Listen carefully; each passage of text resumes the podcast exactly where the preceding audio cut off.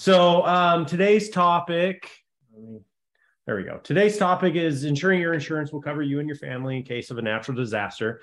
You know, we just had Hurricane Ian coming, come and um, hit us, and not necessarily hit us here where I am, but um, you know, the people in Florida. The Hurricane Ian killed uh, 110 people so far.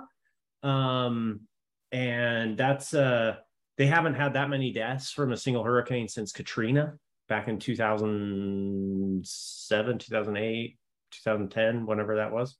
Um, so um, that was a pretty big, pretty big uh, natural disaster. Um, there was 110 people. They're estimating somewhere between uh, 60 and 75 billion dollars in insurable damage, um, insured damage. So, um, making sure that you're properly covered for those um, those natural disasters that come and happen is um, key. Um, let's see here. Come on. There we go. Um, oh, look, it's me. Um, so when we talk about uh, natural disasters, we're talking about earthquakes, tornadoes, floods, hurricanes, wildfires, landslides, um, extreme temperature. Um, it's actually kind of crazy. I was looking up some t- statistics the other day. Um, extreme temperature kills more people than um, on on an annual basis than most other um, natural disasters. Um, so, you know, stuff like people losing their power um, quite regularly in the Midwest with those ice storms. People go without power for a week um, before they get power restored. So um, that's stuff to stuff to think about. Um, the main the one of one of the keys for your insurance is to know your coverage, right? Um, I know that we uh, like anybody that's talked to me has or or has listened to me like this comes up almost every time. Is know your coverage. You know as much as your agent should be working to help you mitigate your risks it's still your responsibility. And as an agent i'm still going to do what you tell me to do right? So i'm going to tell you hey the best practice for the industry is to do this. But if you decide that you want to do this or you decide you want to do this, that's what we're going to go with. Yeah, Chris, what's up? Yeah, a quick question. Um, no, definitely. Ask away. I it, it's I guess in regards to hurricane. Um, yes.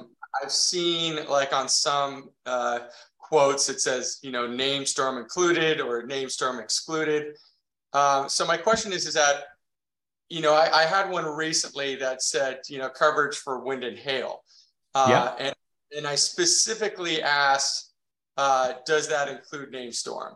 And they said yes. So okay. I, I, guess my question to you uh, is, and I got that in writing, um, it, is if it's not there, uh, or it doesn't say specifically excluded, can we assume that name storms are included in our coverage?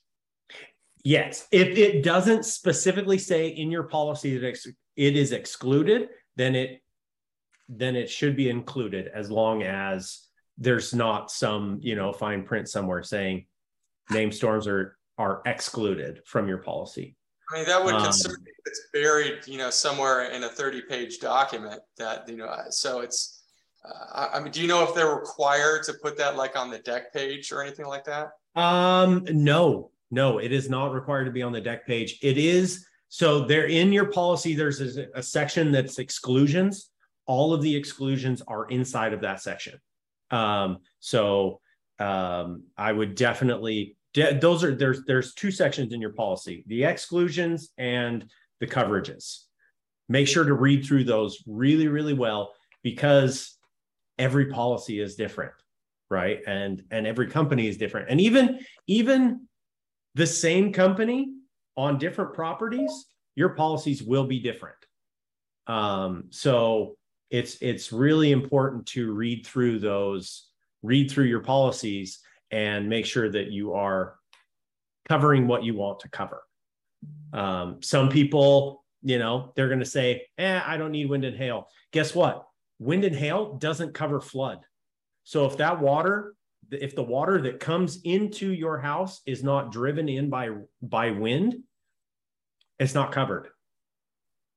If the meaning if the water level rises from a storm surge, from groundwater, from a rogue wave, from anything, if any water from outside gets into your house that's not driven in by wind and you don't have flood coverage, that that's not covered.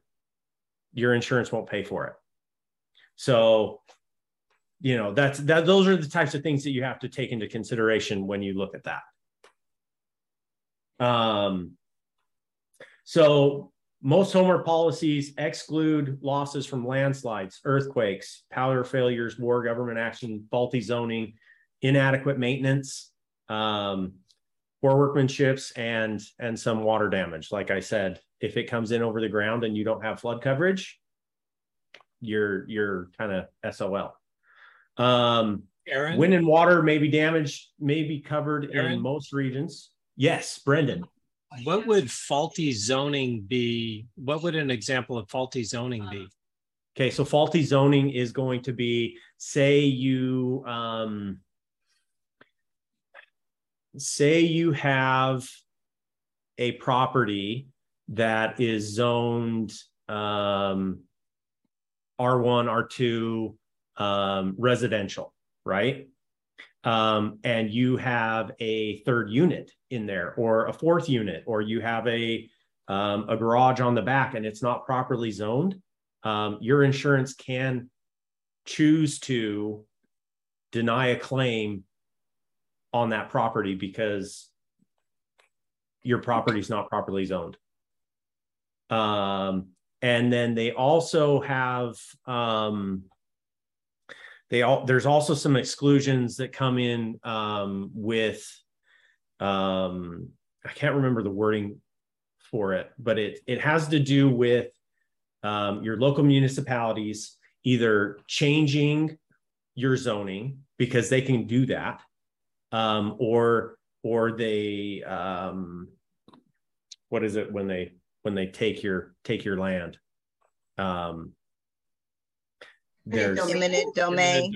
Eminent domain. domain. There we go. Thank you so much, Leah.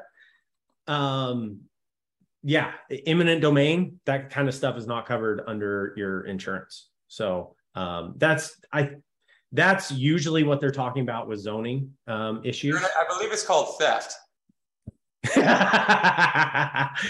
well, yeah.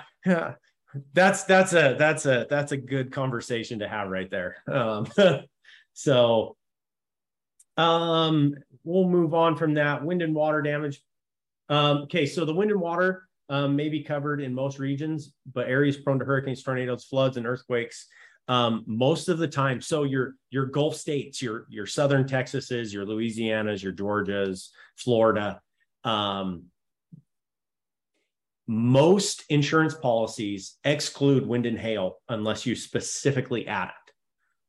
Um, and then none of them include flood, right? So if you are, and, and just because you're not in a flood zone doesn't mean that you're not going to get flooded. Night, I went to a FEMA training, you know, and FEMA is really good about their, we're going to scare the bejesus out of you and, uh, and so that you buy their insurance. But um, 98% of every Okay, so 98% of the counties in the United States have all had floods in the last 10 years. Um, on top of that, um, the amount, so floods come in. Um, if we have a wildfire, your flood you are you are uh, something like 80% more likely to have a flood in the area where you had a wildfire uh, flood and landslides because the the scarring on the the earth kind of hardens it and it doesn't let the water soak in. Um, and so because of that you're more prone to get flooding in wildfire areas. And in the last in the last 30 years so 30 years ago, uh, the in the early 90s, um, the average amount of wildfires, uh, acres burned annually was around 2 million acres. In 2020, it was over 10 million acres in the US burned from wildfires. So um, those are those are things to to to keep in in mind that just because you're not in a flood zone doesn't mean that you're not going to get flooded. Literally flood maps, house on south side of the road is in a flood zone, house on north side of the road is not in a flood zone and not required to have flood insurance. But what do you think the chances are that if house on south side of the road gets flooded, the house on the north side of the road doesn't get flooded? It's probably pretty low, probably probably pretty high that the house on the north side of the road is going to get flooded as well. Um, and um, there was there was one other thing with that, but I can't remember right now, so it's fine. If it comes up in my mind, I'll remember it and speak it. But um, policies often have a limit liability to a maximum of three hundred thousand um, dollars. That's pretty common. There's a lot of carriers that can bump it up to five hundred thousand dollars in liability on the on just the the property inside the property policy. Um, so, you know, it, it, may be worth looking into umbrella policies depending on how many properties you have and um, uh, yeah, Paul. Um, so the three hundred thousand dollar liability limit would be if if you feel like you need more coverage than that.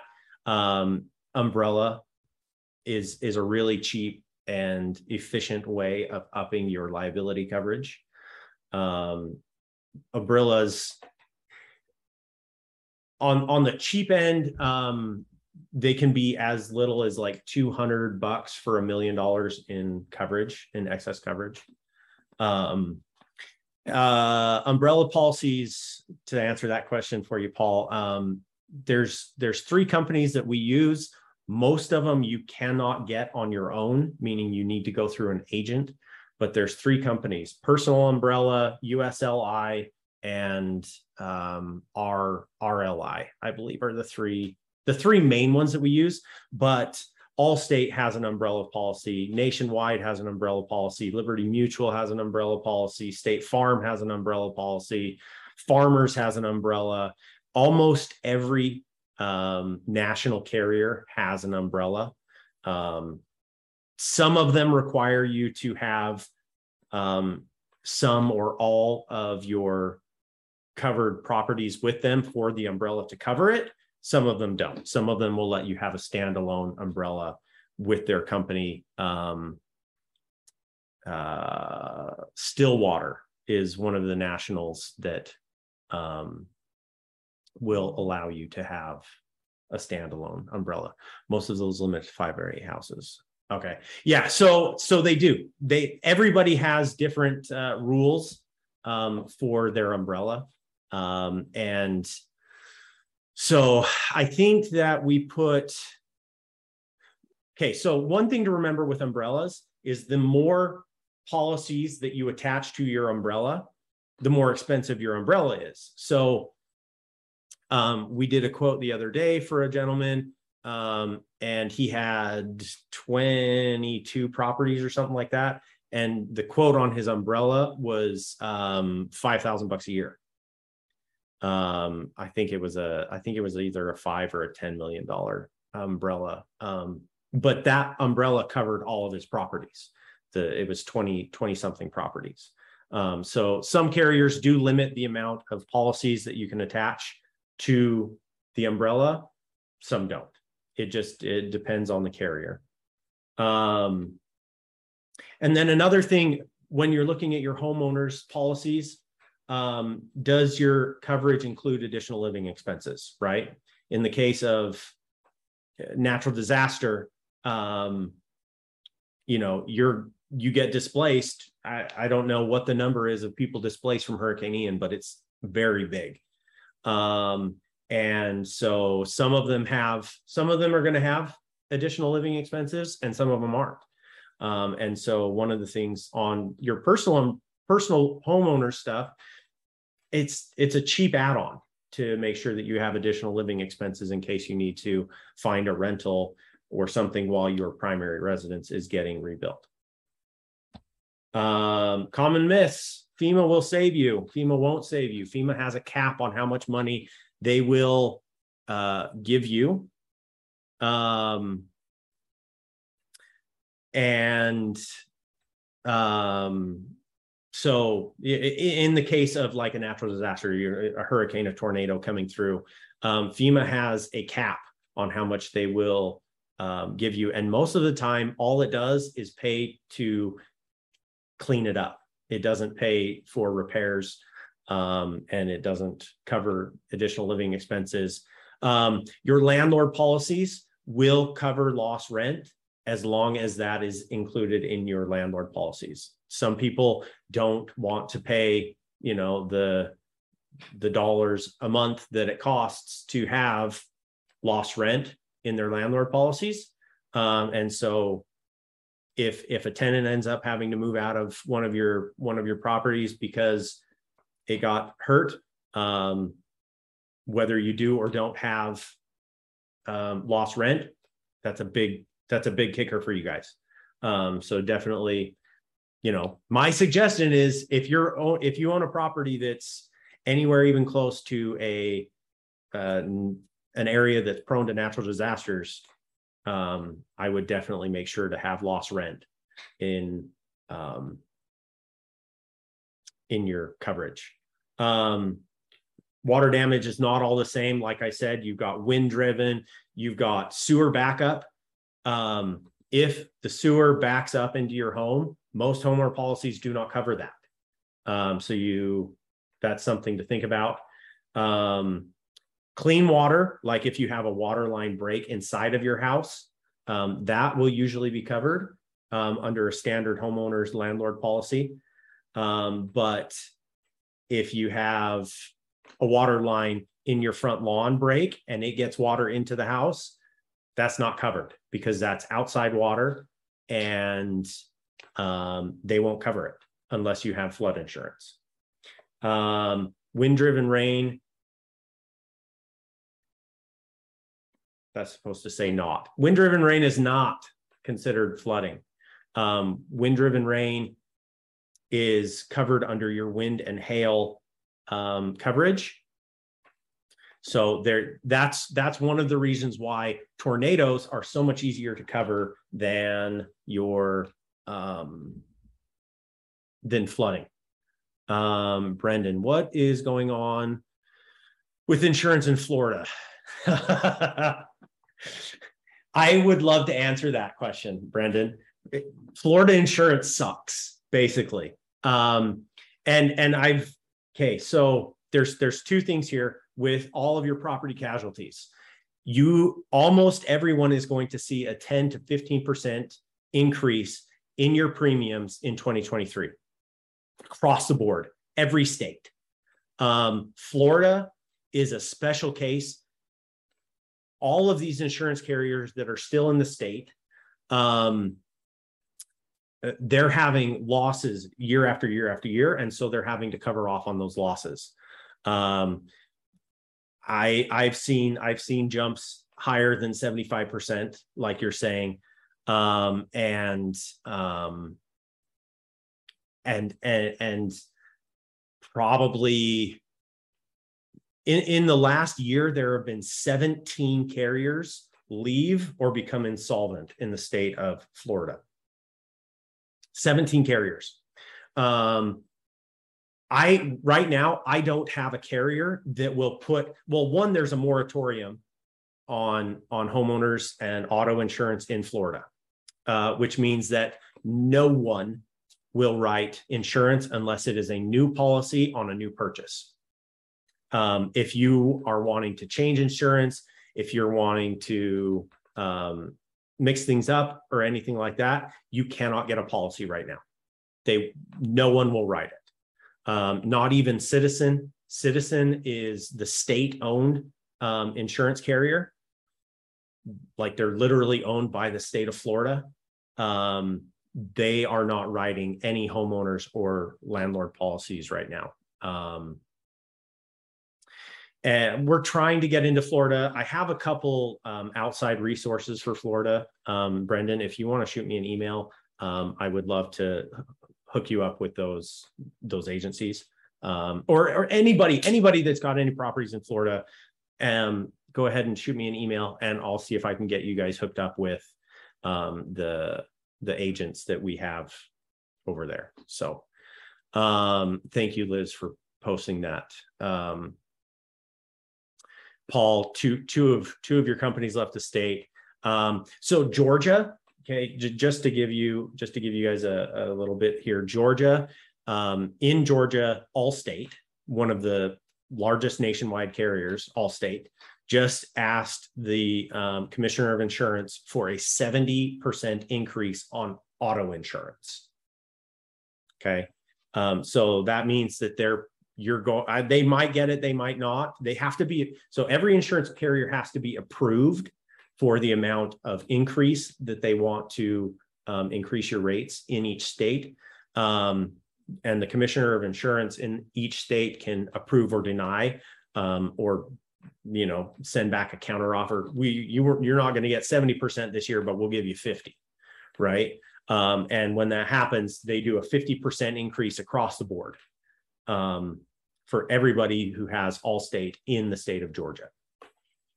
So um, that's that's something that we're definitely seeing. Um, and and if you're if you're only getting a, a 10% increase for 2023, um, you're one of the lucky ones. Um, and you probably have properties in a low risk state like um,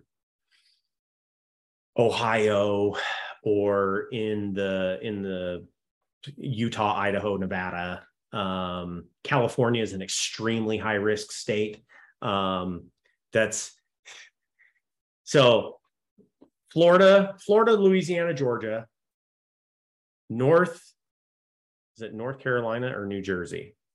I don't remember which one. I think it might be North Carolina and California are the five worst states for property casualty insurance right now.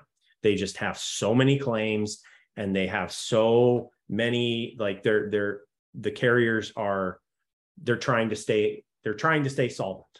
It's essentially what's going on. They have um, either too much business or not enough, and they're just having too many losses inside of that state. Um, so um, and then the the the fifth common miss is loss loss income is covered in your business owner policy. So those of you that are business owners that have active businesses, um, not every business owner policy has um, loss of income. Um, Paul, uh, they didn't have good reinsurance, so they do, but what happens is you can only reinsure things so many times when you have in a, in a case, so this Hurricane Ian just barely happened. Um, one of the largest devast- one of the largest dollar cost in the last 10 years.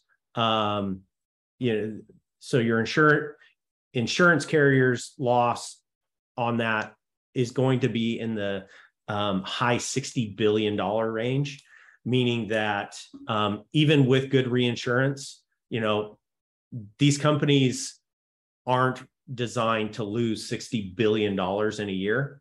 Um, and so they have to spread out um, that expense and that expense come back comes back onto us the the people who are buying insurance the people who are buying you know homeowners landlord auto and everything like that um, Lloyd's and Swiss. So everybody uses Lloyd's and Swiss for reinsurance, but they're still only so far that they'll go. And Lloyd's and Swiss are extremely expensive.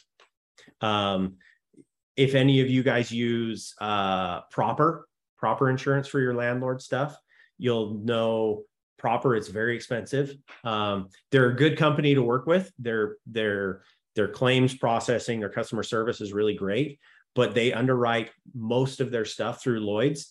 And because of that, they are 40 to 60% more expensive for the same policy across the board.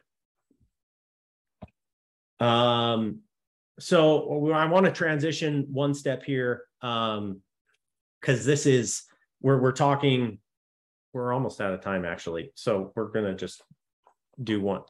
Basically, we'll, we'll just open this up for questions. Um, you know, you never know what's going to happen. So if you can cover yourself off with some life insurance, it's super cheap. It's super cheap for what you get. Um, it's worth it all day long, right? Term, whole life, permanent. Well, we call it permanent life um, because whole life is different from index from like universal life or whatever. Um, so Oh, they got mixed up in orders. Um, one of the key things to do if um, for your homeowner stuff, make sure to have an inventory of your personal belongings, especially high value items, um, to make sure that that gets put on your insurance. Um, sometimes you may need to have things appraised so that they can be put on your insurance. Um, and um, but like with jewelry there if if it's not if it's not in your policy as a line item um coverage only goes up to about a thousand dollars on most policies so um why don't we go ahead and open this up to some conversation um some if anybody has any other questions or anything that i can you know maybe give some answers for um yeah we'll do that no you know, questions. Isn't it, good, isn't it, also a good idea to? I mean, I've heard uh, you know take your phone and kind of videotape your whole house of all your belongings. Um, therefore, you know you've got another record of it too, just for yourself and and frankly for the insurance. Yeah, company. yeah. The I, the more documentation that you have, if you need to go in and put go in and make a claim, um, the the better off you're going to be, especially if you're working with um, carriers that have a high denial, um, if, if they deny a lot of claims, um, having good um, good documentation, good record keeping, um, that's very very important. Um, so somehow it got mixed up a little bit. That's okay. Um, so if nobody else has any questions, we can just quickly go through these last two slides.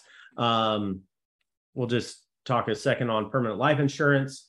Um, so, you know, everybody knows the things permanent life insurance, commercial policies covering multiple properties. What are the pros and cons? Okay. Um, so multiple multiple properties on a single policy. Um, sometimes it makes sense, sometimes it doesn't. There are some carriers that if you have multiple properties on a single policy, they will look at having a claim. If they have a claim on one of those properties, they they view it as a claim on all of the properties. So instead of just isolating it to just the one, they raise the premium on your whole policy. Um, and so you will need to be really careful with that. Um, sometimes it makes sense to to bundle bundle properties together um, with uh, it, it's usually when um, usually it's when you get more properties the more properties you get the more cost effective it is to bundle properties together onto a single property uh, onto a single policy um, but there are those carriers that will um, take a make a claim against one, a claim against all. Um, so you want to watch out for that. Um, Allison, how does your company handle multiple properties on one LLC? So usually we still, uh, like I was saying um, about Brendan's question, um, as long as it's not too many policy, not too many properties, we still will take and put them into a single each each property into an individual policy. It keeps some separation between them. and it allows for a little bit more versatility um, because you know maybe maybe Safeco is the most economical policy in in state X, whereas Allstate or uh, Pacific Northwest or um, uh, ASI or some other company is is more economical in another state, right? Each company has kind of its grouping of states where it likes to place business at any given time.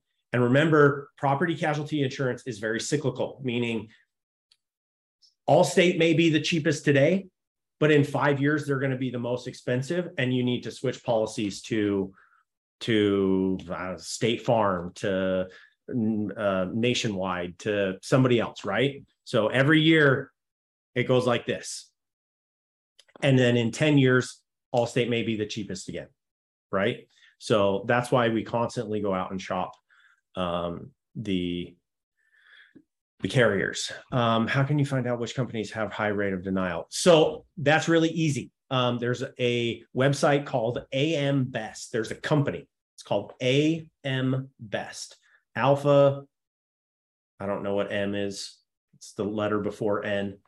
Alpha M Best. Um, and they rate every insurance carrier in the US. Um, and in house, we don't work with any carriers that have below an A rating because their claim denials are too high. They're too much of a pain in the butt to work with. And while they may be cheaper, their policies suck. So it, it's not always about price. Um, and um, yeah, so I think that uh, I think that I answered all those questions. Um, does anybody have anything else that they want to go over real quick before we need to close out here? John Scott, if if I want to use a portion of a self-directed IRA, do I need an LLC? Um, so that's not a question that I'm going to be able to answer for you, John. Um, you're going to need to talk to um, one of the. Thank you, Liz um, self-directed IRA stuff. Um, there's somebody else in house that'll handle that. So um, my my expertise is insurance, and that's kind of you know where I try I try to stay in my lane. So um, awesome. Well, I appreciate everybody's time today and all the conversation that we were able to have. Um, like I said, if anybody has any questions about anything, please feel free to reach out to me. Um, send me an email or phone call. I'm not always great at picking up the phone, but uh, if you leave me a voicemail, I will get back to you. So, um, and uh, yeah, hopefully everybody has a fantastic day.